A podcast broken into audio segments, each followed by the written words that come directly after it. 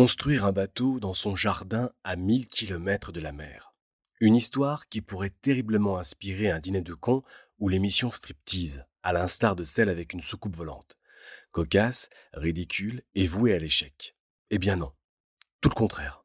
Allez, donne du mou là. Il donne du mou. Ça y est, donne du mou. Ça y est. Ah, c'est bon. Allez, ça y est. Ouais, ouais, ouais. Bravo.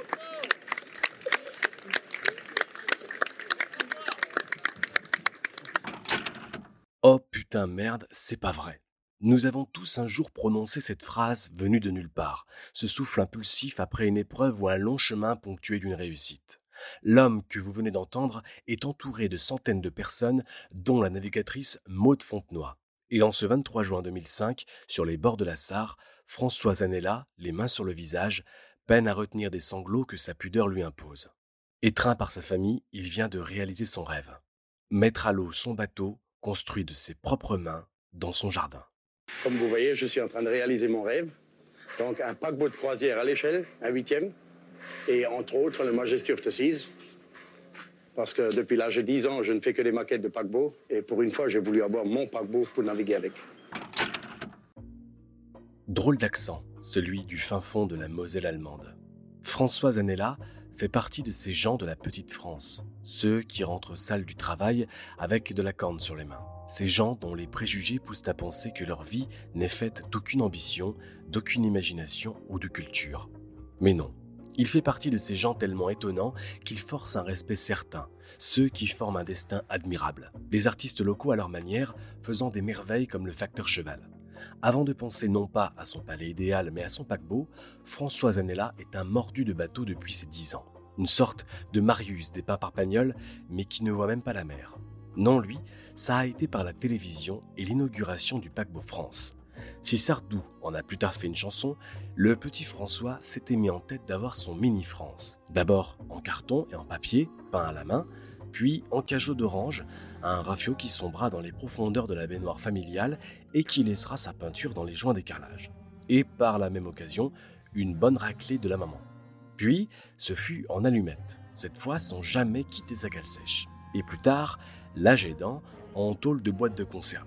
Durant donc une bonne grande partie de sa vie, le mineur de fond, d'abord électricien, n'aura de cesse de perfectionner ses techniques de construction pour réaliser ses maquettes. Il les étudie dans les moindres détails, affinant les courbes, donnant vie à bord avec l'électricité et les moyens de naviguer. Les répliques flottent et sont télécommandées. Il y a huit moteurs électriques là-dedans qui Il peut marcher en plus Ah oui, il navigue à la télécommande. Et la coque, elle est faite entièrement en boîte de conserve. En boîte de? Ça, c'est des boîtes de conserve, c'est des boîtes de Ricoré. Vous savez, le café Ricoré. Il y a 475 morceaux de tôle de 8 cm sur 3, regardez. Soudés entièrement à l'étain. Farouk. François parle français, patois lorrain et allemand aussi. Adulte et père de trois enfants, Cathy, Cindy et Jean-Marie, il veut voir plus grand. Plus question de construire des maquettes en découpant des boîtes de récoré. N'ayant pas les moyens de s'offrir une croisière, autant construire son bateau et naviguer dessus. Suffisamment petit par rapport à un paquebot classique pour se donner le temps de concrétiser sa construction avec ses propres moyens, suffisamment grand pour naviguer dessus, y faire dormir sa famille et abriter une voiture. Au début des années 90, l'idée est déclenchée et en bricoleur pragmatique, il commence par donner un coup de fil au chantier de l'Atlantique. Tout ce qu'il veut, c'est simplement les plans du Majesty of the Seas sortis des chantiers en 91. Ok, après tout, le bureau d'études connaît régulièrement ce genre de demande de passionnés de modélisme. Il reçoit donc des plans édulcorés du navire de 268 mètres de longueur et des petits secrets de fabrication. Mais non, ça ne suffit pas. Zanella revient à la charge. Il lui faut plus de précision, de détails, de tout quoi.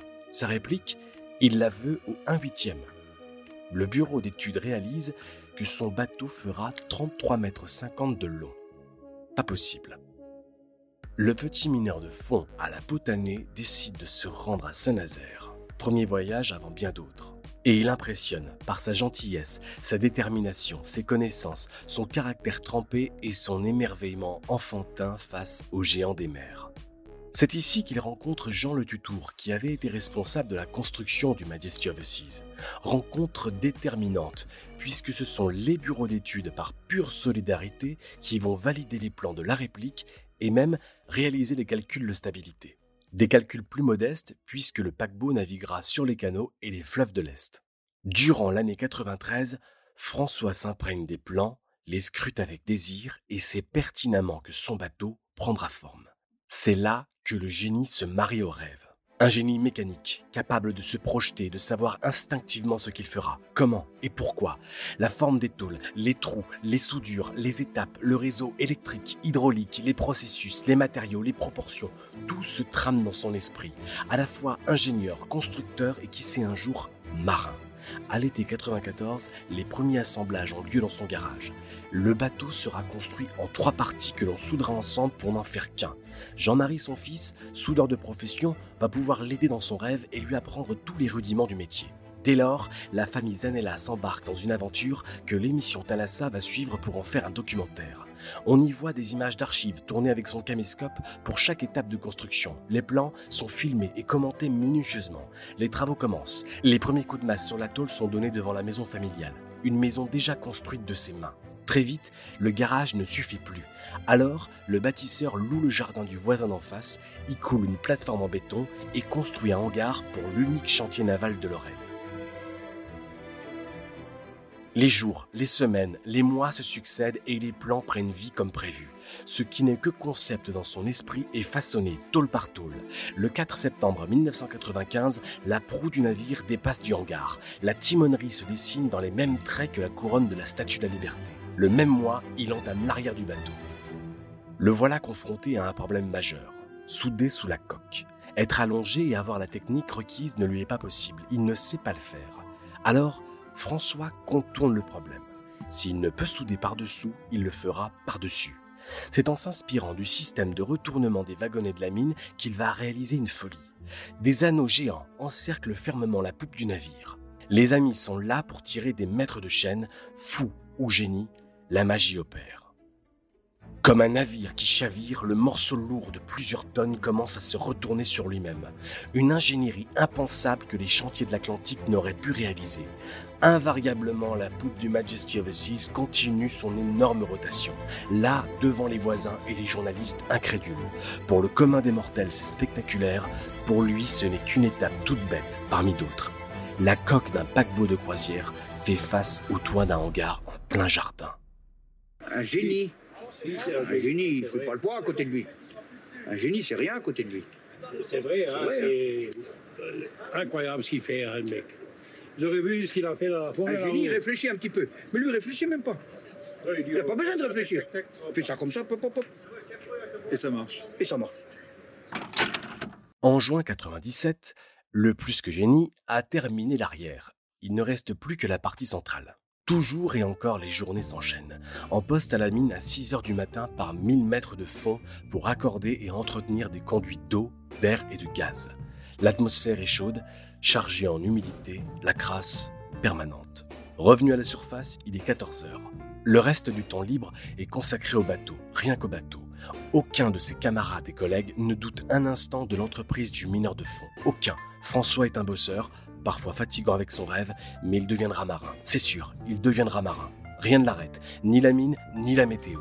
Les tôles sont pliées une par une et chaque élément prend sa place et son sens. Un pliage qui prendrait 10 minutes à Saint-Nazaire dure ici 3 heures. Aujourd'hui, nous adressons un grand merci à Monsieur Zanella. Tout, tout ce que nous récoltons aujourd'hui sera au profit de la classe de mer. C'est un peu grâce à lui que tous les enfants, au moins 100 gosses de l'école, pourront partir à Plouézec le 2 juin. Je vais maintenant passer la parole à Monsieur le maire, qui va nous faire un petit discours et nous couper le ruban. Le bateau, bientôt en trois parties, se visite. François, pour qui l'école n'a pas fait de cadeau, en offre un aux enfants de la région qui iront voir la mer. La concrétisation rend l'impossible de plus en plus crédible et les médias s'intéressent à lui. Sa grande ambition le dépasse un peu car il n'a pas d'autre choix maintenant que de réussir son bateau. Le bouche à oreille est grandissant et c'est maintenant une population qui souhaite voir le bateau un jour sur les eaux. Si bien que de fil en aiguille, son histoire arrive aux oreilles de la Royal Caribbean Cruise Line. La famille Zanella est invitée à embarquer pour une croisière sur le vrai Majesty of the Seas. Un rêve se réalise. Un rêve en demi-teinte. Le paquebot est beau, l'expérience sur les eaux intéressante, mais la confrontation de deux mondes est frappante. Le bateau, oui, mais le cérémonial, non. Moi, je suis à l'aise en bleu de travail. Même s'il le faut le dimanche, je suis à l'aise. Dans mes pantoufles, le bleu de travail et je travaille. Mais là, je suis habillé, serré, toujours lavé, peigné, propre, nickel. Il faut voir si les ongles sont pas sales. Alors que d'habitude, j'ai des conduits partout. Et là, je mange à table avec fourchette, couteau. Alors, il faut faire gaffe, quelle fourchette, quel couteau. Alors que moi, je prends mon fourchette, euh, ma fourchette et mon couteau et puis je pique dedans. Je mange. Alors que là, euh, c'est, chaque petit bout, c'est, c'est même plus de la bouffe. C'est, une cérémonie. Oh, c'est, de la cérémonie. C'est. Pour moi, c'est pas bon, ça. C'est, beau, c'est beau, c'est vrai, c'est un rêve, mais pas l'habitude de ça. Et je m'y ferai jamais. Ce qu'il y a, on est trop simple. Alors, on a peur de faire des gaffes. On a peur de faire des, des, des bêtises, soit à table, soit avec des gens avec qui on parle. Et puis, bon, ben, ce sont des choses qui arrivent. Là, il y a des gens bien qui vous regardent un peu. Ensuite, en plus, on ne connaît pas la langue anglaise. Alors, euh, c'est système D. Vous dites à un monsieur bonjour, euh, il vous répond en anglais, vous savez même pas ce que ça veut dire. Ou bien vous êtes félicité par un, PDG et vous comprenez même pas ce qu'il dit. Bon, heureusement qu'il y a des interprètes, mais autrement, euh, c'est pas pour moi. Faire un cravate, euh, c'est déjà compliqué. Il y a les doigts qui se mélangent dans tout. Je suis obligé de demander à ma femme si- s'il est bien parce que j'en ai pas l'habitude de ça. Moi, c'était une croisière, ça, fait partie du rêve, mais stop. faut se réveiller, j'ai du boulot, beaucoup de travail, j'ai déjà assez de jours en retard comme ça, alors il faut redémarrer. Vivement que ça se termine. C'était très bien, mais vivement que ça se termine. Construire seul un paquebot de 33 mètres s'avère bien plus évident pour François que de faire un nœud de cravate. Simple comme Zanella. Il y a du retard. Revenu en Lorraine, on s'active pour la troisième et dernière partie. Le 8 janvier 1998, à Dulamine, François prend sa pré-retraite. Tout son temps sera consacré entièrement à son œuvre, avec toujours et encore l'énergie, la passion et une façon propre d'utiliser sa tête et ses mains. La partie centrale prend forme. Devenus des amis, une quarantaine d'ouvriers des chantiers de l'Atlantique font le déplacement en mars, au moment où les trois parties sont alignées. Et il faudrait cette fois retourner les 20 tonnes à venir d'un seul bloc pour les souder ensemble. Les ouvriers des chantiers de l'Atlantique aiment l'homme et son aventure. Alors, quatre soudeurs spécialisés vont prendre sur leurs prochaines vacances pour lui prêter main forte et lui faire économiser trois mois de labeur. C'est ainsi qu'en 1999, le bateau existe, d'une seule pièce de 33 mètres 50 de long, 4 mètres 75 de large et 5 mètres 15 de haut. Et ce n'est pas tout. Les ouvriers ont créé leur petite association. Par-ci et par-là sur les chantiers, on récupère des éléments intérieurs des paquebots en construction pour aménager l'intérieur de la réplique. En cette fin de siècle, toutes les peintures extérieures sont terminées. Du rouge, du bleu, beaucoup de blanc qui confèrent une fière allure au bateau débarrassé de son hangar. Deux ascenseurs permettent même d'accéder au pont supérieur. Du moins, des cabines de douche modifiées montées sur un moteur de chariot élévateur. Rien à envier au cerveau sorti des grandes écoles. En septembre, place au double fond et au bloc sanitaire. Arrive 2000 et la fonte des deux hélices spécialement calculées pour la propulsion. On peut maintenant dormir dans les chambres. 2002, la salle à manger voit le jour décorée par sa femme Jasmine. D'année en année, les finitions arrivent chacune à leur terme avec l'aide de quelques voisins. Bien évidemment, c'est aussi lui qui installe la cuisine et la salle des machines. Deux moteurs de locomotive du fond de la mine trouvent une nouvelle vie pour propulser le bateau d'un capitaine qui a mieux connu les entrailles de la Terre que l'horizon des océans. Pour mieux financer la mise à l'eau qui aura lieu dans six mois, une journée porte ouverte est organisée. Pas moins de 8000 personnes visitent la curiosité locale. Donc ici, c'est une fresque qui provient d'un bateau, donc l'Explorer of the Seas. En réalité, c'est la salle à manger du bateau de l'Explorer, mais il a trois étages. Ici, je n'ai qu'un niveau. Donc c'est un ciel étoilé, donc c'est les fibres optiques qui sont là en train de briller, avec tout autour un liseré bleu, c'est le lever du jour, et la boule au milieu avec les rayons représente le soleil. Mais bon, euh, la nuit, ça fait plus joli qu'en plein jour, ça c'est évident. hein. Comment faire bouger d'un jardin un paquebot de 33 mètres de long maintenant? Par une énorme remorque venue d'Allemagne dont chaque roue peut s'orienter à souhait. L'entreprise évalue gracieusement toutes les étapes pour prendre en charge le navire et l'acheminer jusqu'à une grue. Une grue spécialement dépêchée pour descendre enfin le tout dans les eaux de la Sarre. La remorque arrive le jour J, et le bateau fait ses adieux à son chantier incongru. Il est temps de vivre le rêve. Sur les routes, à travers les champs et les villages, le convoi avance doucement dans son cortège d'applaudissements et de félicitations. On souhaite un bon vent au capitaine. Ça chante à plein poumon devant la grue qui prend le relais sur les bords de Sarreguemines, et c'est tout un bassin industriel qui assiste à la lente mise à l'eau du bateau de François. Les tonnes d'acier du Majesty of the Seas sont suspendues au-dessus de la Sarre. Lentement, le tout descend dans une tension mêlée d'émotions fortes et de fierté locale. Un mètre, 50 cm, 10 cm, et la quille embrasse les eaux et s'immerge totalement. Au bout de 11 ans d'abnégation, toute une population entoure le fou rêveur dans son costume de capitaine.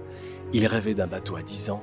Le 23 juin 2005, François Zanella a 56 ans et son paquebot flotte sous ses yeux, embué d'émotion.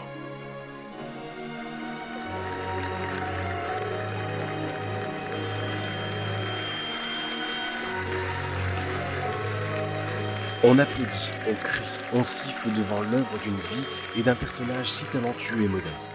François Zanella est tout ou rien. Il aura travaillé 1000 mètres sous terre et sa nouvelle vie se consacre à naviguer sur les eaux en savourant le temps présent et l'air pur. Une bouteille de champagne se fracasse sur la coque, il y croyait et il l'a fait jusqu'au bout. Mais en cet instant, certaines personnes manquent à l'appel. Son beau-père et Jean-Marie son fils. Celui qui a été présent dès le début de l'aventure est décédé en 1997. Alors, quand Jasmine et François se serrent dans les bras, ce n'est pas entièrement dû à la réussite d'un rêve. C'est aussi un fils disparu qui a aidé son père, celui que l'on voit sur les premières images enregistrées au caméscope, celui qui trouve son paternel fou, mais qui lui apprend quelques techniques, et surtout celui qui indéniablement en serait fier. Il ne reste plus à François qu'à naviguer, qu'à être tranquille avec sa famille, ses amis, dans son paquebot, le sien. C'est ainsi que des promeneurs ont pu avoir l'étrange sensation de voir un paquebot naviguer sur un fleuve ou un canal durant des années, d'apercevoir des rambardes et un maradar s'abaisser tout seul pour passer certains ponts. Il avait aussi pensé à cela, automatiser la baisse des éléments qui ne peuvent pas passer sous les ponts. La famille peut vivre dessus et explorer ces petits horizons de Lorraine jusqu'en Allemagne. Mais un mauvais pressentiment grandit. Au fur et à mesure du temps et des années, François tombe malade. Problème de cœur. Il est le seul à pouvoir faire tout fonctionner, de la barre jusqu'à la salle des machines. L'inéluctable arrive, et c'est la mort dans l'âme que François décide de revendre son bateau. Naviguer loin serait trop risqué. Une dernière interview est donnée pour expliquer cette volonté malgré lui. Le temps finit toujours par nous rattraper, mais on peut s'en servir pour réaliser ses rêves. François Zanella s'est éteint le 12 mai 2015 sans que son paquebot ait trouvé repreneur. L'association montée par ses filles a pour but de l'extirper des eaux de Sarreguemines et d'en faire un lieu de visite à terre. Rue de la Forêt à Morsbach, le jardin un temps chantier naval a repris sa vocation végétale. Il aura fallu à M. Zanella 30 ans pour se décider, 11 ans de construction et 8 ans à savourer le plaisir de naviguer sur son paquebot.